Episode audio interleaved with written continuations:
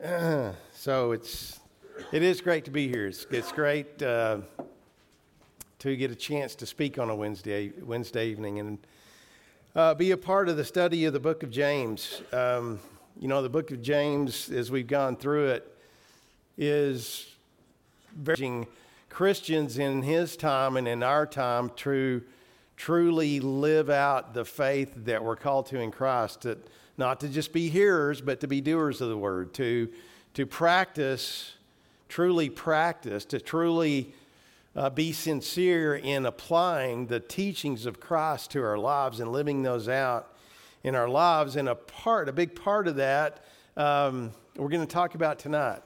We're going to talk about, or James talks about, bridling the tongue. I don't know about you, but I think I've got this one whipped. I mean, there's nothing to this, right? Well, let's see. If anyone among you, this is going back to James chapter 1. So this theme of bridling the tongue is not just in the third chapter, but James is mentioned in the first chapter, a couple of things that we'll kind of point back to tonight, that how important as a Christian it is to control our tongue.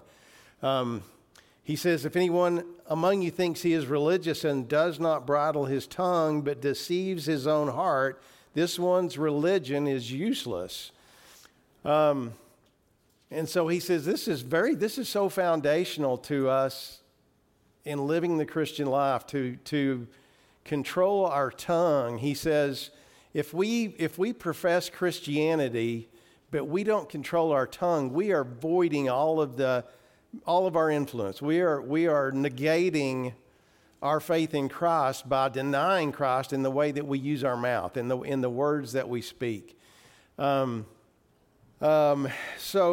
it's just foundational, very foundational to us, to control our tongue. And so we spend a lot of our time talking. I don't think we realize how much of our time we spend talking, or even in just communication. So this is just studies I found on the internet. I mean, I didn't go and verify this or anything, but I thought it was interesting. Studies suggest that on average, we spend 24% of our waking day speaking and about 36% listening to others.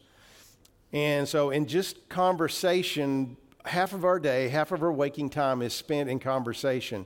And when you throw in, when we're listening to other things like reading words in social media or listening to things or watching television, all of those things, a large portion of our day is consumed in some form of communication, in either words that we're speaking, words that we're reading, words that we are listening to. So it's a huge part of our lives. Maybe y'all think about that. I sometimes that just is lost on me, how much time we do spend in communication. This one kind of struck me. The average English-speaking person says 7,000 words per day. That makes me tired just thinking about it. I didn't realize that. I mean, it may be, that's probably, some people use a lot fewer words. Some people probably use a lot more. But according to this, on average, that's kind of... So when you think about controlling your tongue, being mindful of the words that you use, we have a lot to account for. There's a ton that we have to be conscious of, to be thinking about. James begins here in chapter 3, verse 1, "My brethren, let not many of you become teachers, knowing that we shall receive a stricter judgment." So he's beginning to talk to us about controlling our tongue, and he begins by speaking specifically to those who would teach, who desire to teach. And he says, understand this, you are going to be held to a higher standard. If you're going to teach others about being a Christian, and a part of that is teaching others to control your tongue, then you better be practicing what you're preaching. You better be mindful of the words that you use, and especially when you are teaching, to be very conscientious of the words that you use, to make sure that the things that you're saying are edifying, that they're upbuilding, that they are instructive, that they are encouraging, and above all, that they are from God's word. and that they are, whatever you say is in harmony with God's word. But 1 Peter 4:11, Peter said, if any man speak, let him speak as the oracles of God, or let him speak according to the word of God. So we know, I mean, that it kind of goes without saying, but again, James is very practical here, and this is something we have to be very mindful of. But it's not only teachers that this applies to. This applies to all of us, because in reality, we are all seeking to be teachers, right? I mean, what is the point of communication, right? It's either to instruct, to inform, to persuade, to influence. I mean, that's why we use words, right? That's the reason we speak, or simply to communicate, to express our ideas. But in our words, we are teaching. We are teaching others, especially if we are Christians and people are watching us and they're listening to our words. I mean, we're all going to be held to an account for the words that we use. James says, for we all stumble in many things. If anyone does not stumble in word, he is a perfect man, able also to bridle the whole body. So he begins by saying we all stumble in a lot of ways. We all have weaknesses. We all have frailties. We all make mistakes. We all sin. We all do these things. He says, but the hardest of all of those things is controlling the tongue. Again, I think we exercise it more than everything else, right? If we're using 7,000 words a day, I mean, that tongue's getting a lot of exercise. And so it's something that has to be monitored, constantly has to be controlled or bridled, as this theme that James uses, to bridle, to control, to harness, to take control of. He says, if you're able to control your tongue, you're perfect. You know, you say, well, ain't none of us perfect, right? He says, but you're right. He's saying it's an impossibility for us as humans to completely control our tongue. But if we were able to do that, we would be as in Justin's lesson on Sunday, we would have complete self-control. We would be in control of ourselves if we could do that. This perfection is not attainable to us by ourselves, but I believe with God we can learn. It is not impossible for us to gain control of our tongue. So James goes on and he uses these illustrations. Indeed, we put a bit in the horses' mouths that they may obey us, and we turn their whole body. So he uses the example of a bit that goes in the horse's mouth, and it lays over the horse's tongue, and it's in an uncomfortable position.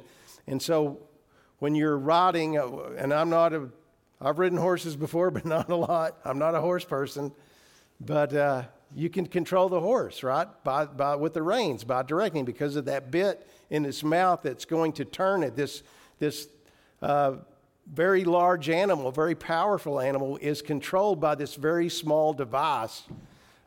He's directed by this small device, and so he also says, "Look at the ships. Although they are so large and driven by fierce winds, they are turned by a very small rudder wherever the pilot desires." So again, there's a rudder. I'm not a ship person either, but you know, you have these huge ocean-going vessels, and there's a small rudder that is determining the direction of that ship.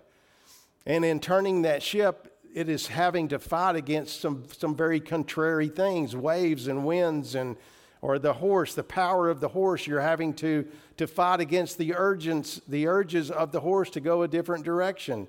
And he's saying, you know, it's the same thing in controlling our tongue, that we are having to fight against the fleshly nature, right? The things that we would want to do as humans, the reactions that we would want to have. So we are fighting to control the tongue against the natural things that we would want to do as a human being. He says, even so, the tongue is a little member and boasts great things. See how great a forest a little fire kindles. So he says, look at the tongue. Just as the horse is directed by the bit, just as the ship is directed by the rudder. The tongue is also very powerful. It's a very small part of our body, but it wields great power and great influence, and we have to be aware of that. He says, look at how great of a forest a little fire kindles. Have you ever started a fire? I have. When I was a teenager, and I worked out at Lake Meredith, and we part of my job was to clean out the weeds and things that grew up around the fire hydrants. And so early in the year, in the summer, I had that job, and my boss came by and saw me, working to get all that stuff out of the way. And he said, "Why don't you just burn that?" Okay, sure, so. It wasn't a windy day. There was, it was fairly wet. We'd had rain recently. I set the weeds on fire. I had my shovel. I controlled it. It all burned away, and it was no problem. A couple of months later, I was having to do a different area, and I thought, I'll just burn this out. I wasn't the sharpest tool in the shed, but I wasn't paying that much attention to how much different the conditions were that I was working in than they had been a couple of months prior. It was a lot drier. There was a little bit of wind that day. And so I got everything ready. I turned around. I threw a match in amongst some dry weeds. I turned around to get my shovel. And when I looked back, that fire went whoof. I mean, like that. It was gone. I tried chasing it down, tried to get my shovel. I was not catching up with that fire, and it was moving across what was open ground toward what was a residential area some distance away. And I did have the sense to go back to the shop and get my boss and say, "Hey, I messed up. We started this fire." So he called the volunteer fire department from the little town right there, Sanford. It was the Sanford Volunteer Fire Department, which in the summer consisted of every kid that wasn't in school at that time. So you had about 30 elementary, junior high to probably early high school kids that come out there on an old fire truck, and all of them have wet blankets, and they run out in that field, and they're beating that fire, and before long they had it put out, and I was just, that was an experience. I will never forget that. If you ever start a fire, you'll never forget it. But what it makes you realize is what James is referring to here, that you got to understand your words are powerful. They can, if you say the wrong thing at the wrong time in a tinderbox of emotions or people, you can't bring it back. Once the words leave your mouth, you cannot bring them back. So he says you have to be very mindful how powerful. Not to dwell on fires here, but the fires in Maui recently. Anytime you see these forest fires in Colorado or New Mexico or in California, it's always a small thing that starts those, right? It's just one innocent dropping of a match or a cigarette or a power line falls and a spark hits the dry grass, and there it goes, and it's off. So that's how words work. That's how words can be direction of our lives. And you say, well, that's kind of really? How do you figure that? Well, you think about the power of words. Genesis chapter 1, God said, "Let there be light." God spoke, the power of God's word spoke the universe into existence. And I'm not saying that our words are as powerful as God's by any means. But our designer, our creator, gave us the ability to communicate and to speak, and there is definitely power that is directing in the words that we use. Everything starts with words. Everything starts with an idea, with a plan, with communication. Every activity, every action begins with words. And the purpose, again, is to inform, to persuade, to influence. The power of suggestion is very powerful.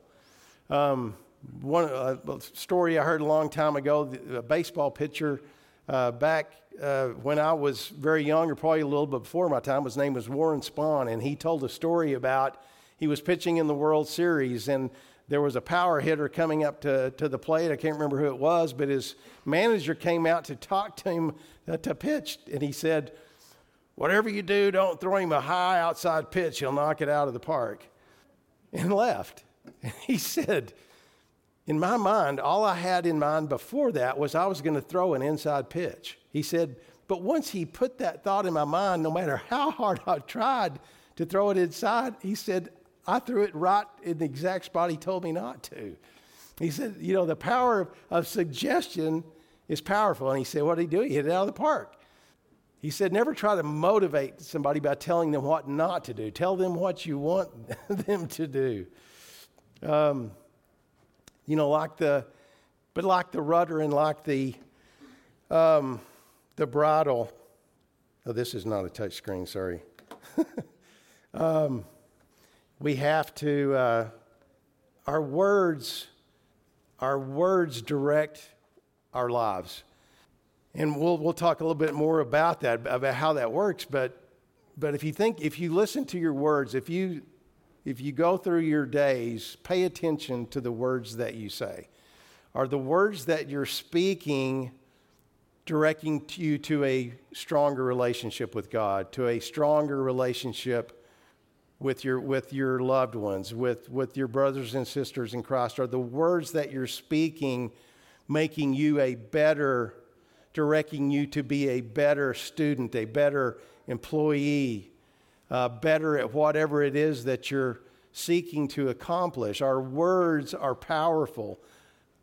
There's a little poem I learned a long time ago, and it says this: I have a little robot that goes around with me. I tell it what I'm thinking. I tell it what I see. I tell my little robot all my hopes and fears. It listens and remembers everything it hears.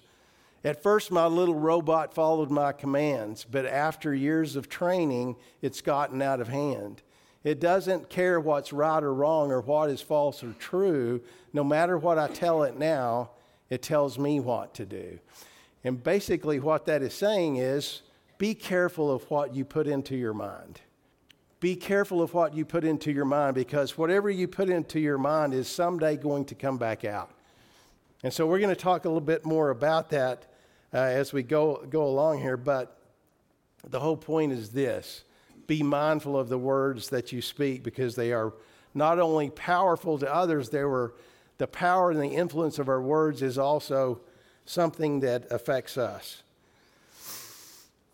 Proverbs 18:21 says, "Death and life are in the power of the tongue, and those who love it will eat its fruit." In the power of words, we have the ability to build up. We have the power to tear down. We can encourage, we can discourage. We can edify, or we can corrupt. We can bring joy, or we can bring sorrow. And what a powerful statement in the Proverbs. Colossians 4:6 says, "Let your speech be always with grace, seasoned with salt, that you may know how you ought to answer every man."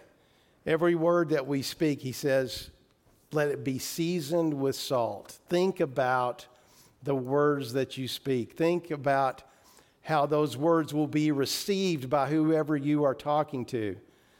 We want to frame our words so that they are welcomed, so that they are easy to receive by who we are talking to. Not that we are going to be deceitful, but we don't have to be harsh. We don't have to be contrary.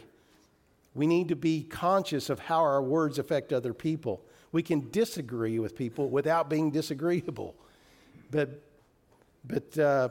Paul is telling us, just like James, be very conscientious of the words that you use. Controlling our words begins with what? Controlling our thoughts. I talked about that with ourselves. It's impossible to completely control our tongue, and it is. But we're called to strive to do that. And, you know, Paul in 2 Corinthians 10 says that we need to bring every thought into captivity to the obedience of Christ. Controlling our tongues begins with controlling our thoughts. We need to guard our minds. And,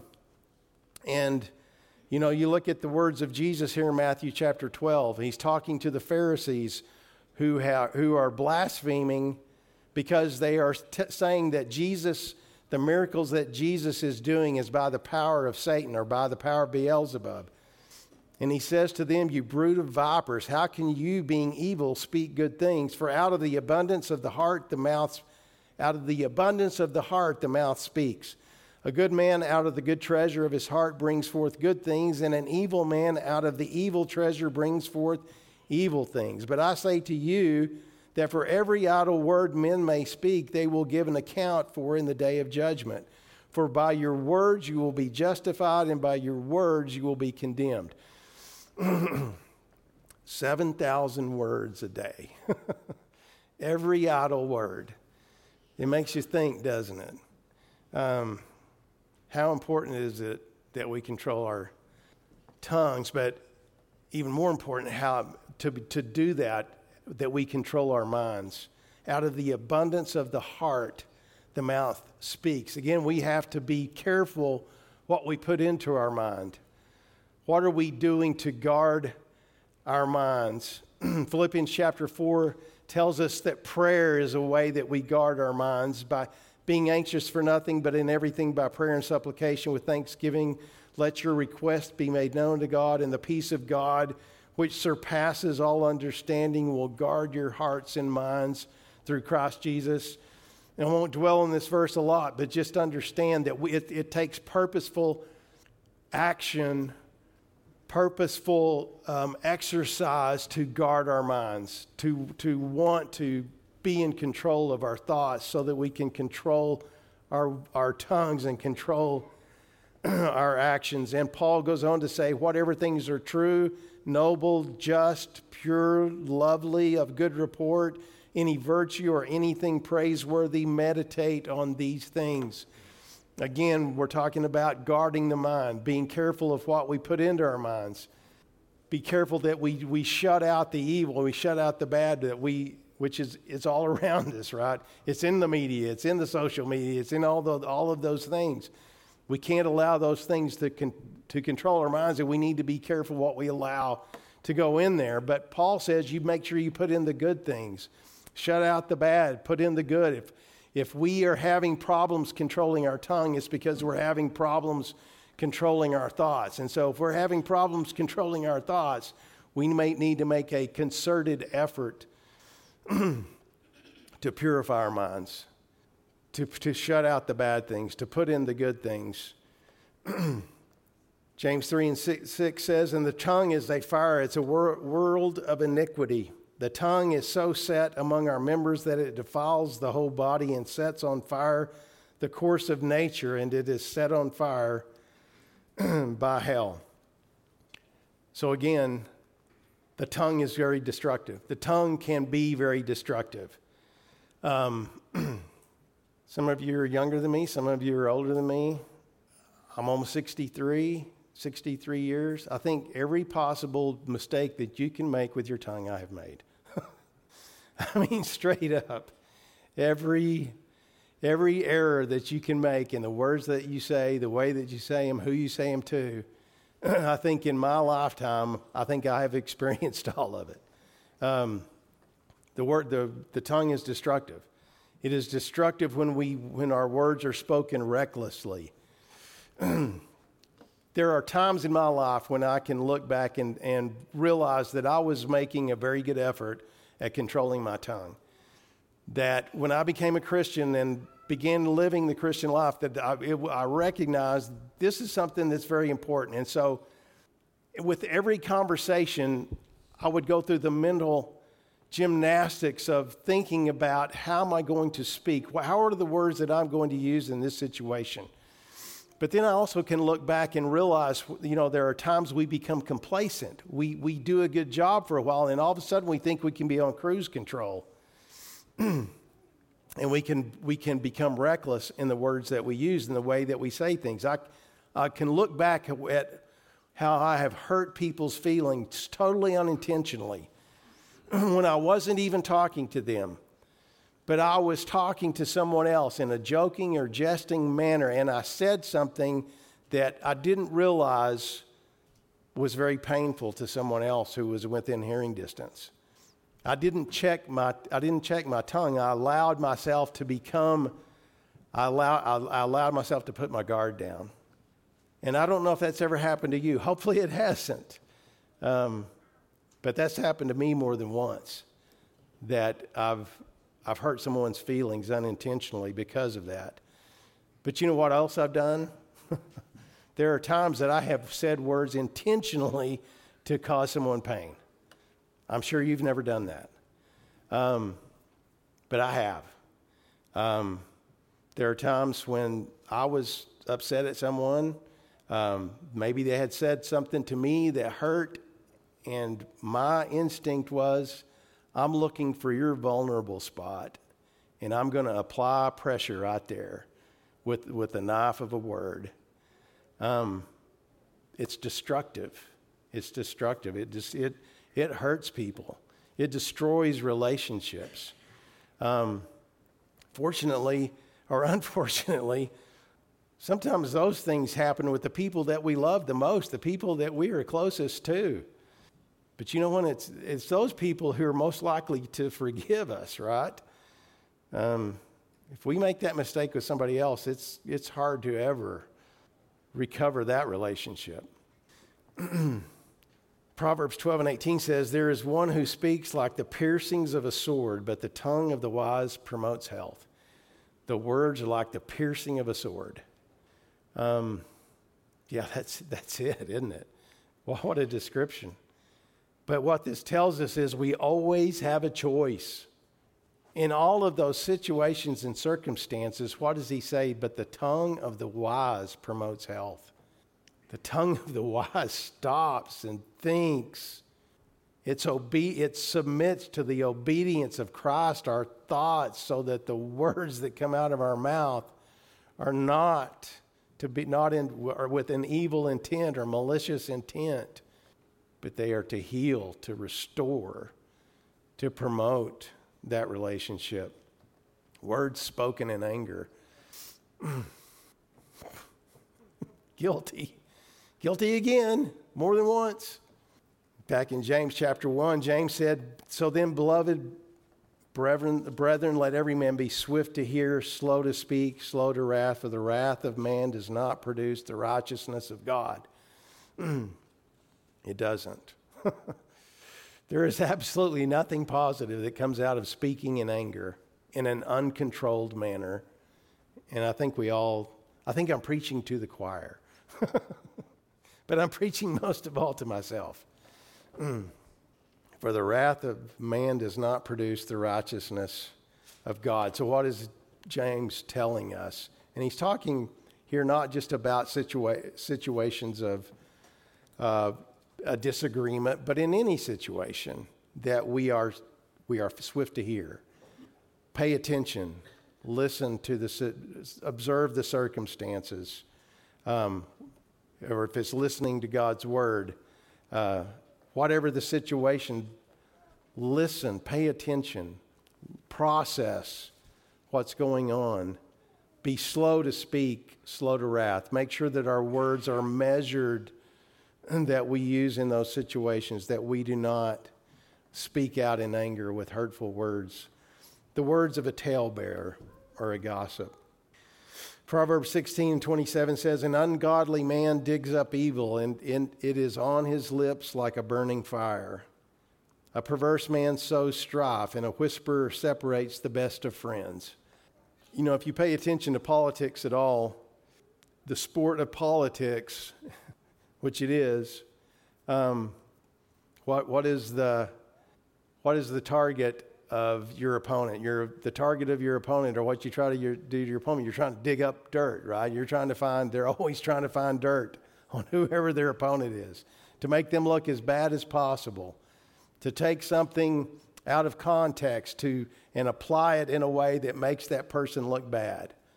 And we know that's politics. Doesn't excuse it, but unfortunately that happens a lot in life too, doesn't it?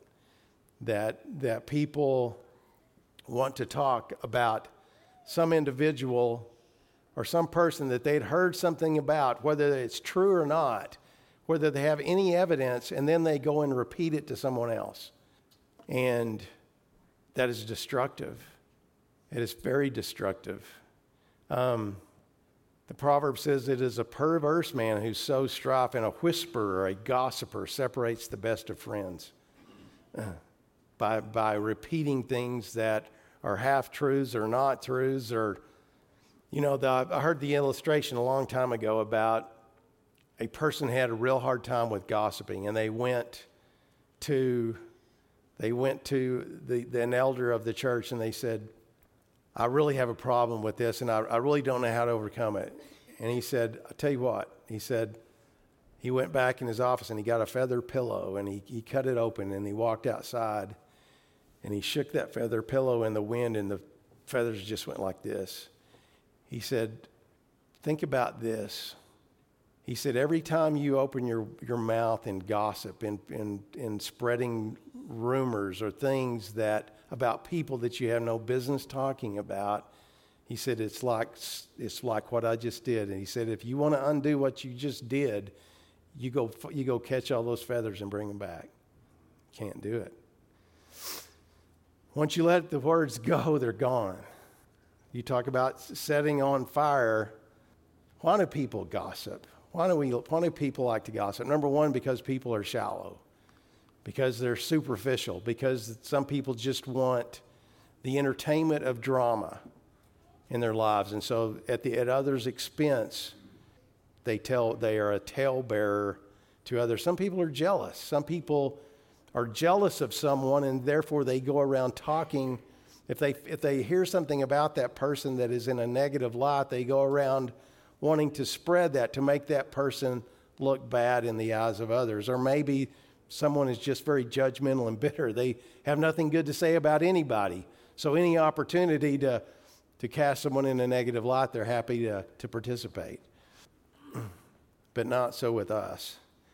Proverbs 18:8 says, the words of a talebearer are wounds, and they go down to the innermost parts of the belly. It is so hurtful for people to be degraded by tales, by false things, by rumors, by gossip. Proverbs 26:20 says, where no wood is, there the fire goes out. So where there is no talebearer, the strife ceases. What is our job as Christians? When someone is gossiping, when someone's talking about someone who they don't have any business talking about, or talking to someone about something that's none of their business. I heard it illustrated that if you're talking to someone about a situation in which they are neither part of the problem or part of the solution, you're probably gossiping, because that's not that person's business. So our job is to put out the fire. It goes no further. If someone is telling us something about someone, it ends here. We're not going to perpetuate the gossip, because words are destructive. The tongue is destructive. Our words that are designed to deceive are lies. A wholesome tongue is a tree of life, but perverseness in it breaks the spirit. A man who bears false witness against his neighbor is like a club, a sword, and a sharp arrow. He bruises, he strikes, he pierces that person by bearing a false witness, by telling lies about that person. How deeply are people bruised and hurt by the tongue, by the words? How powerful and influential are the words that we speak? For every kind of beast and bird, of reptile and creature of the sea is tamed and has been tamed by mankind. I got a couple of Airedales. I don't know if that's true or not. I don't know. No, I'm just teasing. They could be tamed. But no man can tame the tongue. It is an unruly evil full of deadly poison. And so we say, well, there's my out clause, right? There's my excuse. James just said it's impossible. No. We are called to control our tongues. We may not always be successful, but we may fail, and we will fail from time to time, but we are called to do this. Again, to bring every thought into the captivity of the obedience of Christ, to control our thoughts and to control our tongues. Psalm 141:3 says, "Set a guard, O Lord, over my mouth. Keep watch over the door of my lips." Set a guard. Set a guard over the words that we speak. Before you speak, you've seen these probably at different times. I don't know if this is the one that you've always seen, but I thought it was appropriate. Before you speak, think. Is what I'm going to say the truth? Is it necessary for me to say this? Is it edifying for me to say this? Is it timely? Is it the right time to say this? Is it kind?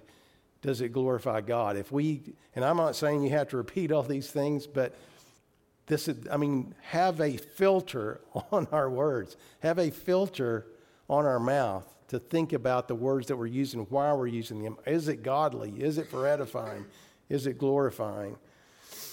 Ephesians 4:29 says, "Let no corrupt word proceed out of your mouth." No corrupt word.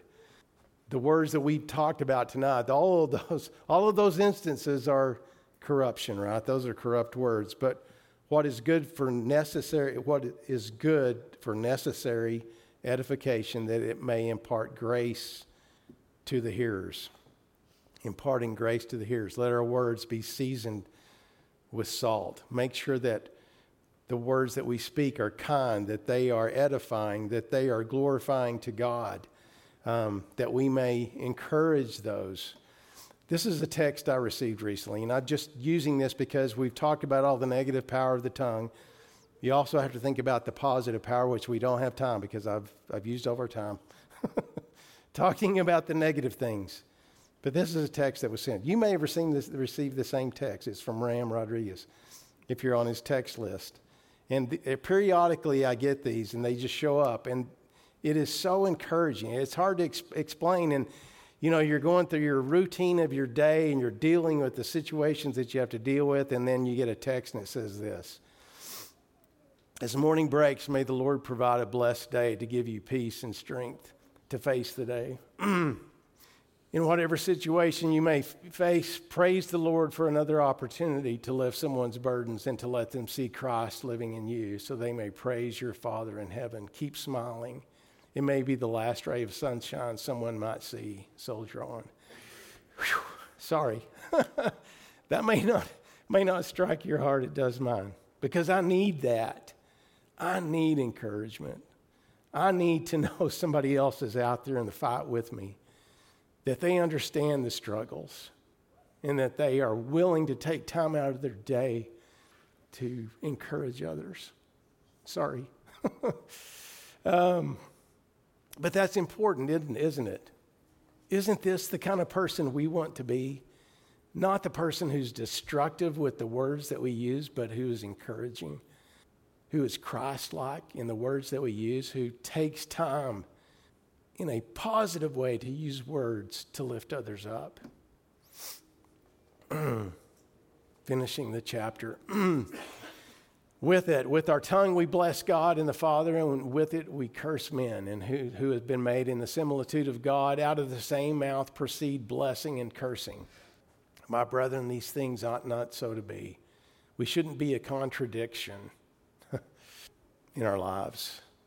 We shouldn't be, out of our mouth come praise and cursing. We shouldn't be a contradiction. Does a spring send forth fresh water and bitter from the same opening? Can a fig tree, my brethren, bear olives? Or a grapevine bear figs? Of course not. Thus, no spring yields both salt water and fresh. So should it be with us in the tongue. But what is the tongue speaking? It's what's in the heart, right? What's in the heart's going to spill out in the tongue. So if we're having a tongue problem, we got a thought problem. So we got to fix that first. Again, if anyone among you thinks he is religious and does not bridle his tongue, he deceives his own heart, and this one's religion is vain. We've got to realize the importance the foundational importance of controlling our tongue, because death and life are in the power of the tongue.